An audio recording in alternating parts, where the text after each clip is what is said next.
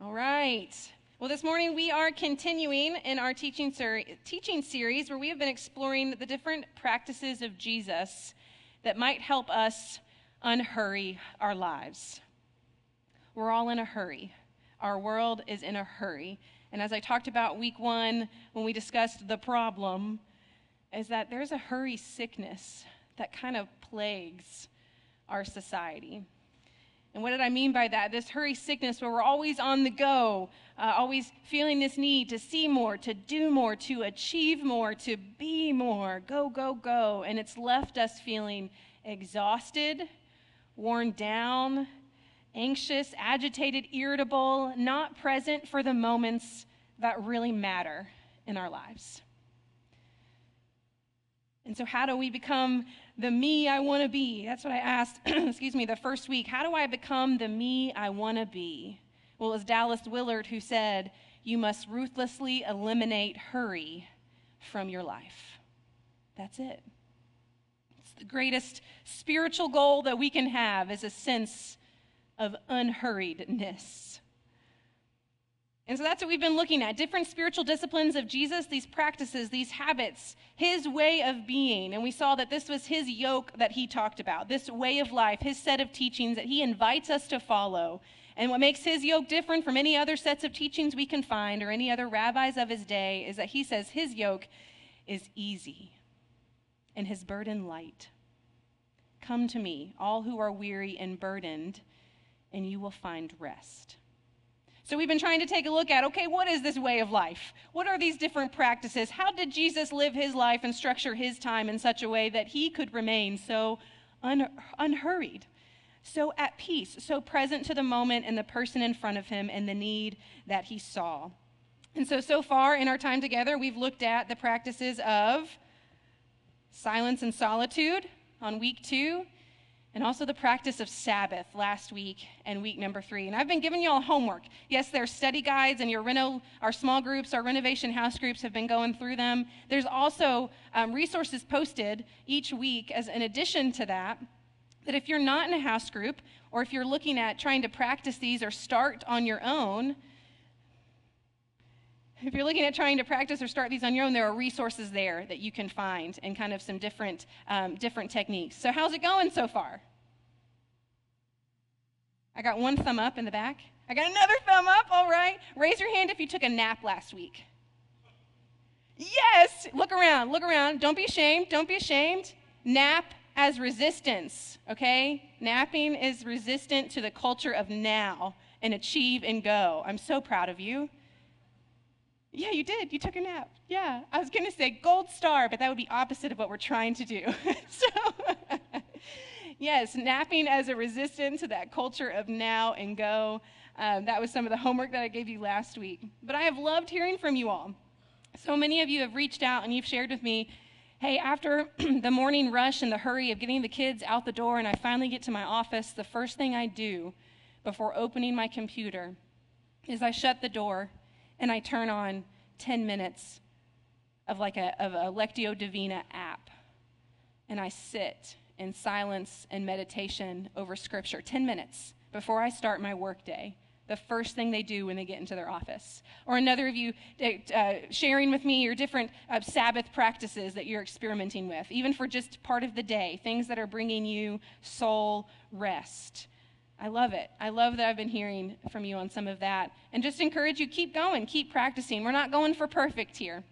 We're not going for, you know, I've achieved it all 24 hours of solid rest. I got this Sabbath thing down. It's a practice and it takes time. And that's what we're trying to do build a life. Build a life that leads to this kind of rest and peace in the presence of God. okay, so today, as you could see, uh, maybe in our promo video, the practice that we're going to talk about is the practice of slowing. You're like, what in the world is this? Isn't this really what we've been talking about all along? Yeah, kind of. This kind of combines lots of different things. It could be the last week as kind of a summary of it all. I joked that I was just going to start and like have the whole rest of the teaching be like the sloth from Zootopia, like slowly do everything and say everything. That would drive me nuts because I'm not very good at this one going slowly. So we're going to take a look at it together. Jesus never seemed to be in a hurry, did he? never seemed to be in a hurry. Even as others demanded his attention and his time, he was surrounded by crowds, his disciples seeking him out, going, Dude, where are you? People need you. He never seemed to be in a hurry. And as we saw just a few weeks ago, even for that silence and meditation, the busier Jesus got, the more he went away in silence and solitude and time to pray. He never seemed to be in a hurry. It's sort of maddening. I think if Jesus were to live my life today, or maybe your life today, imagine a day in the life, if he were to walk in your shoes, what do you think Jesus would say to you? About how you spend your time, or about the pace that you go? I know he would tell me, slow down. You're missing some good stuff here. Slow down. If Jesus did li- live today, you know, in the flesh, walking around, I think he'd probably be accused of moving too slowly, accused of not working enough, even being lazy. Maybe uh, said that he's not prioritizing the right things, like making money and having a respectable, stable job. He's not hanging out with the right people. He'd probably be accused of a lot of these things that we value the opposite that we value in this culture. But instead, Jesus, in his way of life and his practice, he shows us the discipline of slowing.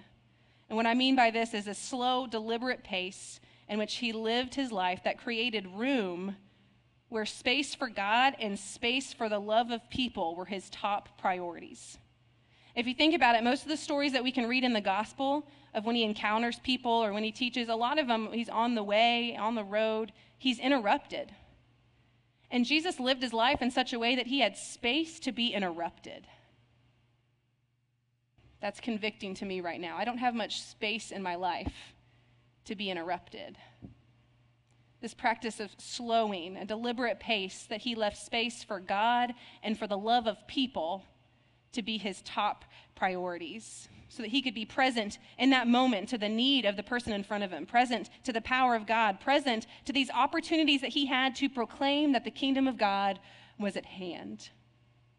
How often do I miss opportunities because I'm in such a hurry? So, how do we slow down deliberately? Well, it's John Ortberg who says this how to slow down. It's by cultivating a practice of patience cultivating patience by deliberately choosing to place ourselves in positions where we simply have to wait. I can already see some of you. What? I don't want to do that. We're not good at waiting. Why in the world would I specifically, deliberately put myself in a position where I do have to wait? That's insanity. I'm just saying back everything that's in your head because it's not in my head at all.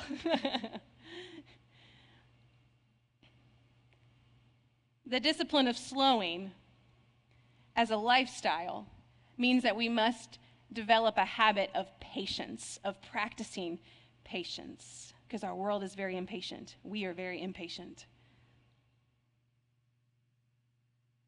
Deliberately choosing to place ourselves in positions where we have to wait. Okay, we'll get more into that in a second, but the scripture passage that I want to take a look at comes from the book of James, and this is chapter 5, verses 7 through 11. And it says this. Be patient, therefore, brothers, until the coming of the Lord. See how the farmer waits for the precious fruit of the earth, being patient about it, until it receives the early and the late rains. You also be patient. Establish your hearts, for the coming of the Lord is at hand. Do not grumble against one another, brothers, so that you may not be judged. Behold, the judge is standing at the door. As an example of suffering and patience, brothers, take the prophets who spoke in the name of the Lord. Behold, we consider those blessed who remained steadfast. You have heard of the steadfastness of Job, and you have seen the purpose of the Lord, how the Lord is compassionate and merciful. Be patient, therefore, brothers, for the coming of the Lord. Now, I just want to give us a little context here about the book of James. Um, it's a short book, it's only a few chapters. If you haven't read it in a while, it's really great. I think six chapters, five or six. You'd have time, maybe this week, in some of your alone time, set aside time, quiet time, silent time, maybe to take a look at the book of James. And like many of the letters from Paul that we see in the New Testament, where he's concerned about the division within the church, Here in the book of James, there's also concern about the divisions in the church, but unlike Paul, where he is really concerned about the ethnic divisions that he's seen between Jews and Gentiles, and the implications of the food laws and the purity laws and what their community together is going to look like. Like, can we even have dinner together? That's a lot of what Paul addresses in his sort of divisions in lots of his letters. But here in the book of James, the division is different. The concern here is about divisions between rich Christians and poor Christians. And not just generically, not just speaking culturally, he's talking specifically to this one church. And we think, we believe it's probably the church in Jerusalem. Like this, the audience of who this would be writing to, it is a community, a context there of believers. And he's addressing to them the divisions he sees between the rich and the poor. Now, some believe that this has been written by James, the brother of Jesus. And if that's the case, we know that James was a leader of the church in Jerusalem. And in Galatians 2, when Paul talks about the Jerusalem council and when they decided to kind of split ways, and Paul's going to go and he's going to preach the gospel to the Gentiles, and they kind of give him his blessing, and the, the leaders in Jerusalem, as he departs from them, I've said this before because it's one of my favorite parts in the gospel story, well, preaching the gospel. When they depart, it's the Jerusalem leaders that say to Paul and Barnabas, they extend the right hand of fellowship. Go in peace, my brothers, to preach the good news to the Gentiles. Only remember this one thing remember the poor. Remember the poor. And so, for the church in Jerusalem, this seems where we assume that James is a leader, this seems to be a concern of his caring for the poor. And throughout the whole book, James warns about favoritism towards rich church members. And he calls it out. You're not supposed to treat them as more important than other people. That's in chapter 2. He warns against slander and greed and violence and fraud all throughout this little book of James. Concerned about these divisions he's seen within the body of Christ between the rich and the poor. And the passage right before we get here to chapter 5, verse 7, the passage right before this one is actually subtitled in my English Standard Version, A Warning to the Rich and it's good, y'all. a warning to the rich. Again, speaking specifically to his church context. He says things like, You have laid up treasure for yourself in the last days. He says, Behold, the wages of the laborers who mowed your fields, which you kept back by fraud, are crying out against you. And the cries of the harvesters have reached the ears of the Lord of hosts. He says, You have lived on the earth in luxury and in self indulgence, and you have fattened your hearts in a day of slaughter. Woof. in a time when people were in need, they weren't being paid equitably or justly for the work they were doing. They were crying out for help in a time of suffering and of slaughter, he says, and these rich folks have laid up their treasures. They fattened their own hearts. Friends, those are the lines right before. That's the beginning of chapter 5, right before we get here. And it's an interesting context then to take a look again to this line where he says, Be patient, therefore, brothers, in the coming of the Lord. He's saying, For the kingdom of God is at hand. See how the farmer waits for the precious fruit of the earth. Be patient about it. He's saying you've got your priorities all wrong here. You need to be focused on the coming of the Lord, the, the great harvester who's going to return, who is coming. He's not just addressing then how to be patient individually. He's addressing them as a community, saying how to be patient and long suffering together. Be patient and long suffering together, looking toward the coming of the Lord, looking toward the establishment of that kingdom here. Those kingdom values. Not the values of the world and the riches, right? And the, the things that we can accumulate, the things that he's calling all these people out for, exploiting people so that you can go home with more. That's not what the kingdom values. That's not what the kingdom of God values. He's saying, be patient. Keep your eyes on that coming kingdom. Remember the values of Jesus. Set your eyes there on the author and perfecter of your faith. And then with your with your values set there, don't exploit other people or don't exploit your time even, but love each other. He goes on in this passage to say, "Do not grumble against each other. Do not judge each other. That's the Lord's job. Be like Job, even in the prophets, who are steadfast, patient, meaning kind of long suffering, holding together, long suffering together. Your burdens becoming my burdens, your joys becoming my joys. Suffer together, be patient together, wait together. How do we do this? Well, he continues in verse 13 as it follows from this passage Is anyone among you suffering? Let him pray. Is anyone cheerful? Let him sing praise. Is anyone among you sick? Let him call for the elders of the church and let them pray over him, anointing him with oil in the name of the Lord. And the prayer of faith will save the one who is sick, and the Lord will raise him up. And if he has committed sins, he will be forgiven.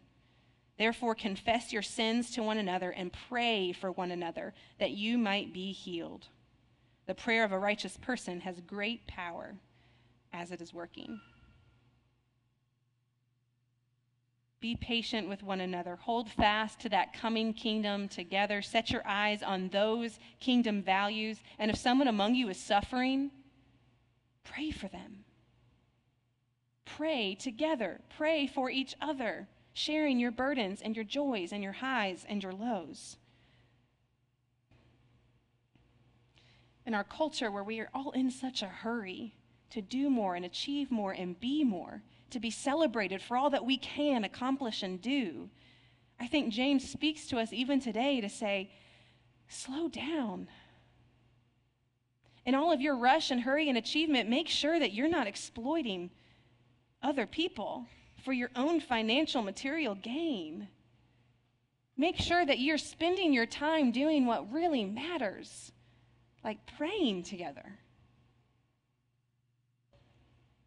I love that sense of patience as this sense of, in the Hebrew, meaning long suffering, because it means this kind of like, you know, just, just kind of waiting together, being together in one community.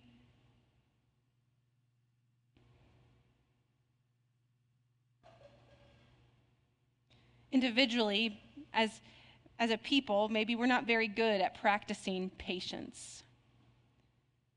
But as a community, it's something that we need to practice if we want to be able to be there for one another, to leave space in our lives for God to interrupt us, that we can see and acknowledge the need of a neighbor in front of us. We have to be able to practice patience in a very sort of real sense if we want to be able as a community to be present with one another in our suffering and in our waiting and in our focus on the kingdom values. We want to slow ourselves down so that we can notice the needs of our neighbors, slow ourselves down so that we can notice the needs of each other here in this community. Slow ourselves down so that we can notice when the presence of God is in our midst and soak in his good gifts. I don't want to miss that. I don't want to be so busy that I can't be interrupted. John Mark Comer says this Jesus put on display an unhurried life where space for God and love for people were the top priorities. And because he said yes to the Father and his kingdom, he constantly said no to countless other invitations. I want to say yes to the Father and is his kingdom not the little kingdoms of this world and the powers and principalities and the culture of now and the and you know and the riches that we can acquire and the acclaim and the glory i want to say yes to the father and his kingdom who invites us into a different way of being that is more liberating and more freeing than we could ever try to grasp for and earn on our own so in the discipline of the practice of slowing as I've done each week, we've kind of set it up of what it is and looked at scripture. And then we try to do the second half sort of applicable. Here's how we can begin practicing. Honestly, just a patience of slowing or habit of, of practicing patience, of, of slowing our bodies down so that maybe we can slow our souls down. And as he said, this is deliberately choosing to put ourselves in positions where we have to wait. And if you think you're not good at it, maybe start trying a few of these things, and then we'll realize how much we do need to practice this habit of patience. Slowing our bodies down so that we can slow down our souls and maybe pay attention, maybe have space and room in our lives to pay attention to where God shows up and where God is working. And so in his book, he shares like, John Mark Comer shares like 25 something different practices for slowing. I'm not going to do all of those today. I'm going to run through quite a few of them. But they're kind of they're kind of interesting. Kind of these little things during our day where we can practice a discipline of patience so that we might better show up for one another as a community in our patience and long suffering together. And this is going to seem silly, but let's just see what we think and if we need to practice any of these. for him, he says these are not legalistic sort of things. You must do them all. They are guardrails for him. Guardrails that help in the trajectory of his life to kind of keep it on the path, on his way of life, to kind of keep us on this right pace for slowing and slowing our lives down. The first one he says is drive the speed limit. nope. Already like, nope, can't do that one. Next. You're like, but Rachel, you mean the speed limit, which is seven over what is posted on the sign. That's the speed limit. okay. Uh, so if you're going to drive the speed limit, number two, you should probably get over in the slow lane. yeah. These are from John Mark Comer. Rachel did not come up with these. okay. Uh, in that spirit, come to a full stop at stop signs. you see, I mean, little things, y'all, little things, and you already realize, ooh, maybe I'm not in more of a hurry than I thought I was. Or as Matt likes to say, I'm waiting for the day one of our kids says this as someone rushes by us. Matt just says, they, they should have left the house earlier. I'm waiting for the day.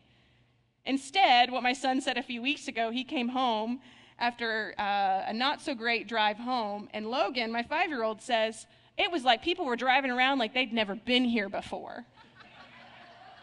after he got out of my car. So, I'm practicing this with you guys, okay? driving the speed limit, getting in the slow lane, come to a full stop at stop signs, don't text and drive. That's probably a good rule of thumb.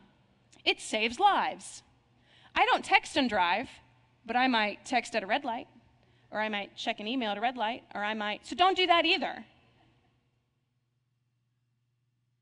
Just be in that moment and pay attention to the cars around you. Maybe talk to your children who are in the car. Maybe do that. Show up 10 minutes early for an appointment without your phone. Oh, come on. You could do so much work. I didn't come up with these. His name is John Mark Comer. You can go for him, okay? Show up 10 minutes early. Jimmy is going to tell me that's on time, right? That's on time. I show up a minute after the appointment starts. You still have to wait 20 minutes. Sorry, Doc. okay, get in the longest line at the grocery store. They're already so long. Okay, so let me go back. I don't know if I remember how to go back. Nope, sure don't. Okay, go back for me, Brenda. Yeah, go back for me one. Maybe one more. Okay, these, I think, for me, these show pockets where I can do some deep breathing and even some prayer. Especially if I'm in the car by myself. If I'm gonna be driving slow, in the slow lane, stopping full stop at stop signs, not picking up my phone, in those moments, Instead of trying to do more and catch up on more and scroll through social media, it didn't change in my 20 minute drive home. Nothing huge happened. I can just take a deep breath. I can just look at the beautiful sky around me if I'm at a stoplight. I can speak to the people who are in the car with me. but be present in that moment. Be present in that moment. And maybe if you've got a long commute, Instead of putting on a podcast, instead of putting on the next Taylor Swift album that's about to drop in a few weeks, October 13th, you could, you could, I didn't hear what he said. oh, yeah, or Daryl's album. Yeah, Daryl's new album, which I have done. I haven't done that yet. You could pray. Take some deep breaths and be in the presence of God on that longer commute. Okay, get in that longest line in the grocery store. These are all suggestions that you don't have to do them all. Your smartphone. These next two really go together, which is parent your phone. There's a lot of things that we can do to remember that they are tools for us and we aren't like, they don't own us, right? Our smartphones are not in charge of our lives. We are actually in charge of them. They are the tools that we pay for, not the other way around. So things like disable, he suggests some of these things. Disabling the email function on your phone, deleting all social media apps on your phone. I've actually done that and it's been life changing for me. So then it's like a set amount of time on my desktop that I might check social media and not just constantly in every kind of extra second that you have throughout the day. Um, maybe adjust some of your notifications that you don't get text alerts or notifications every time something goes off on every single app that we have. Um, delete news apps. I've done that too, and that's been very helpful. Um, he says, delete every single app that you don't need that doesn't save you time. And then consolidate. Just simplify your life. Do we really need all of the apps that we have? Set your phone to grayscale mode. I didn't even know that was a thing. Did you guys know that? Something about the blue light, it makes it less addicting. That if we look at our phone in grayscale, I've not tried it yet. My odds are we're all going to hate it because we're not used to it. Um, but it makes it less addicting. And then by parent your phone, it's one of those things of like, what, here's this app 75% of people sleep next to their phones, and 90% of us check our phones immediately upon waking. So we might experiment with using an alarm clock instead of our actual phone. You know, like parent your phone, put it somewhere else. What is craziness? But keep your phone off until after a certain morning ritual that you do, until after your morning quiet time, until after um, a, a time of prayer. Don't check email and news and social media the very first thing before you get out of bed. Have breakfast, have a cup of coffee with your spouse, have a conversation, spend some time in prayer. He says this let prayer set your emotional equilibrium and scripture set your view of the world. Bring your day in the spirit of God's presence and truth of his scriptures first before you turn on everything else. I put mine on do not disturb at night. That helps a lot, right? Do not disturb. And then maybe you can also, I have a friend who does this at 9 o'clock. Everything on her phone powers down, and she doesn't look at anything else after 9 p.m. so that she can begin a nightly ritual of powering herself down and actually having some good sleep. Uh, oops. I don't know what those other ones were. Can you go back for me, Brenda? One more? Did I push it too many times? There you go. Set timers for email, set a time. Oh, you did it. Okay. So those are all kind of together in terms of parent your phone and set some of this time um, for when you're going to do some of these things. Limit t- TV time. He actually says kill your TV, like get rid of it altogether. I had a professor in seminary that says if you want to develop a scriptural imagination, he taught my New Testament class, you need to get rid of your TV today. And I thought, oh, well, I'm just going to fail this class. Yeah. So I'm not going to suggest that. But I may suggest limiting it. Or maybe keep track this week of like how much TV you're actually watching. We know I know we all feel like we're in such a hurry and we don't have time to add anything else, but when you start tracking how much time you actually are spending on certain things, it's amazing how much that we can sort of gain back in that sense.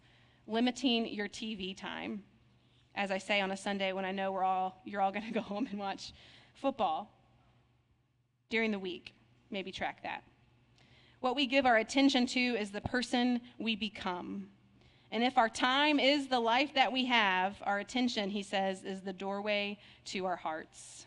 So let's let's take a look at some of this how we spend our time.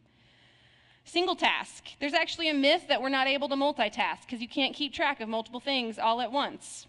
We try, and then we fail at more than one thing at a time.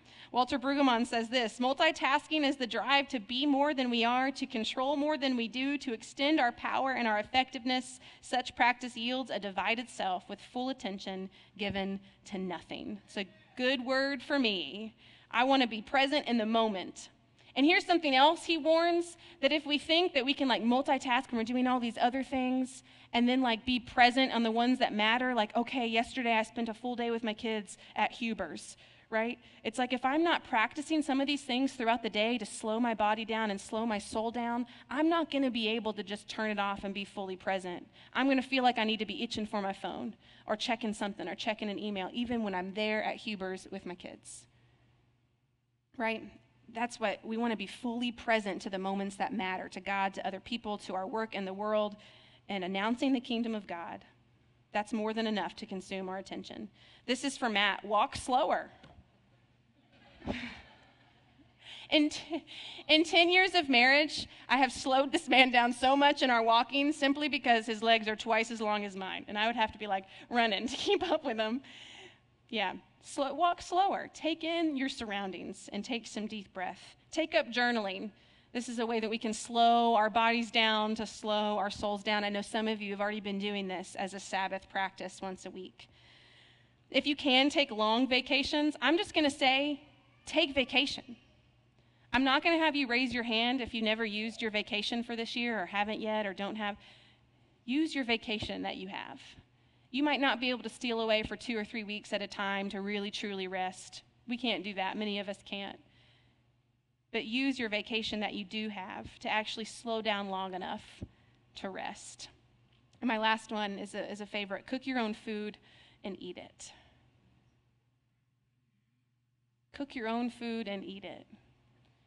Yeah, just ideas. They may not all be for you. Make your own list. Again, this isn't a legalistic list. It's something different practices to be mindful of that we can begin slowing ourselves down and practicing patience so that we can make space in our lives for God and others to show up and proclaim His glory. And maybe for house groups that are out there, maybe consider applying these to your group. Like when you meet for your house group time, everybody put your phones away or power them off or put them in a basket. Share a meal together with your house group. Potluck. Many of you already do that where you can have some of that table fellowship. Pray together. Any among, any, if anyone among you is suffering, pray for them. If anyone among you is joyful, rejoice with them.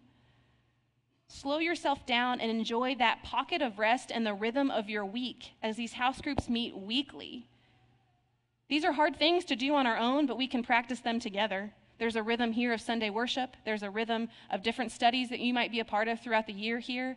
There's a rhythm of youth group every Sunday night. There's a rhythm of house group. Adopt some of these in your time together that you guys can breathe in and breathe out and experience some rest. Amen? Got some homework, some more homework to do? he goes into this even more in his workbook that goes along with the book, and I've used pieces of that for the resource that's on the website this week. So take a look. I would love to hear from you of some of the practices that you might come up with for how you can slow your body down this week, this deliberate pace that we can be more mindful to the presence of God and others around us. Let's pray. Almighty God, we give you thanks for who you are and for the ways that you are at work among us. Would you give us eyes to see and ears to hear and hearts to receive the work that you are doing? Would you slow us down a bit so that we don't miss this beautiful world that you have created, so that we don't miss the gift of relationships and church community that you have blessed us with, so that we don't miss the needs of the person standing in front of us and the ways that we can extend your love and grace? Would you help us take a deep breath this week, God, and follow a deliberate pace that we see Christ model for us so that we can find peace and joy and fullness in your presence and in your presence alone. We love you, Lord, and we pray these things in the name of Jesus Christ. Amen.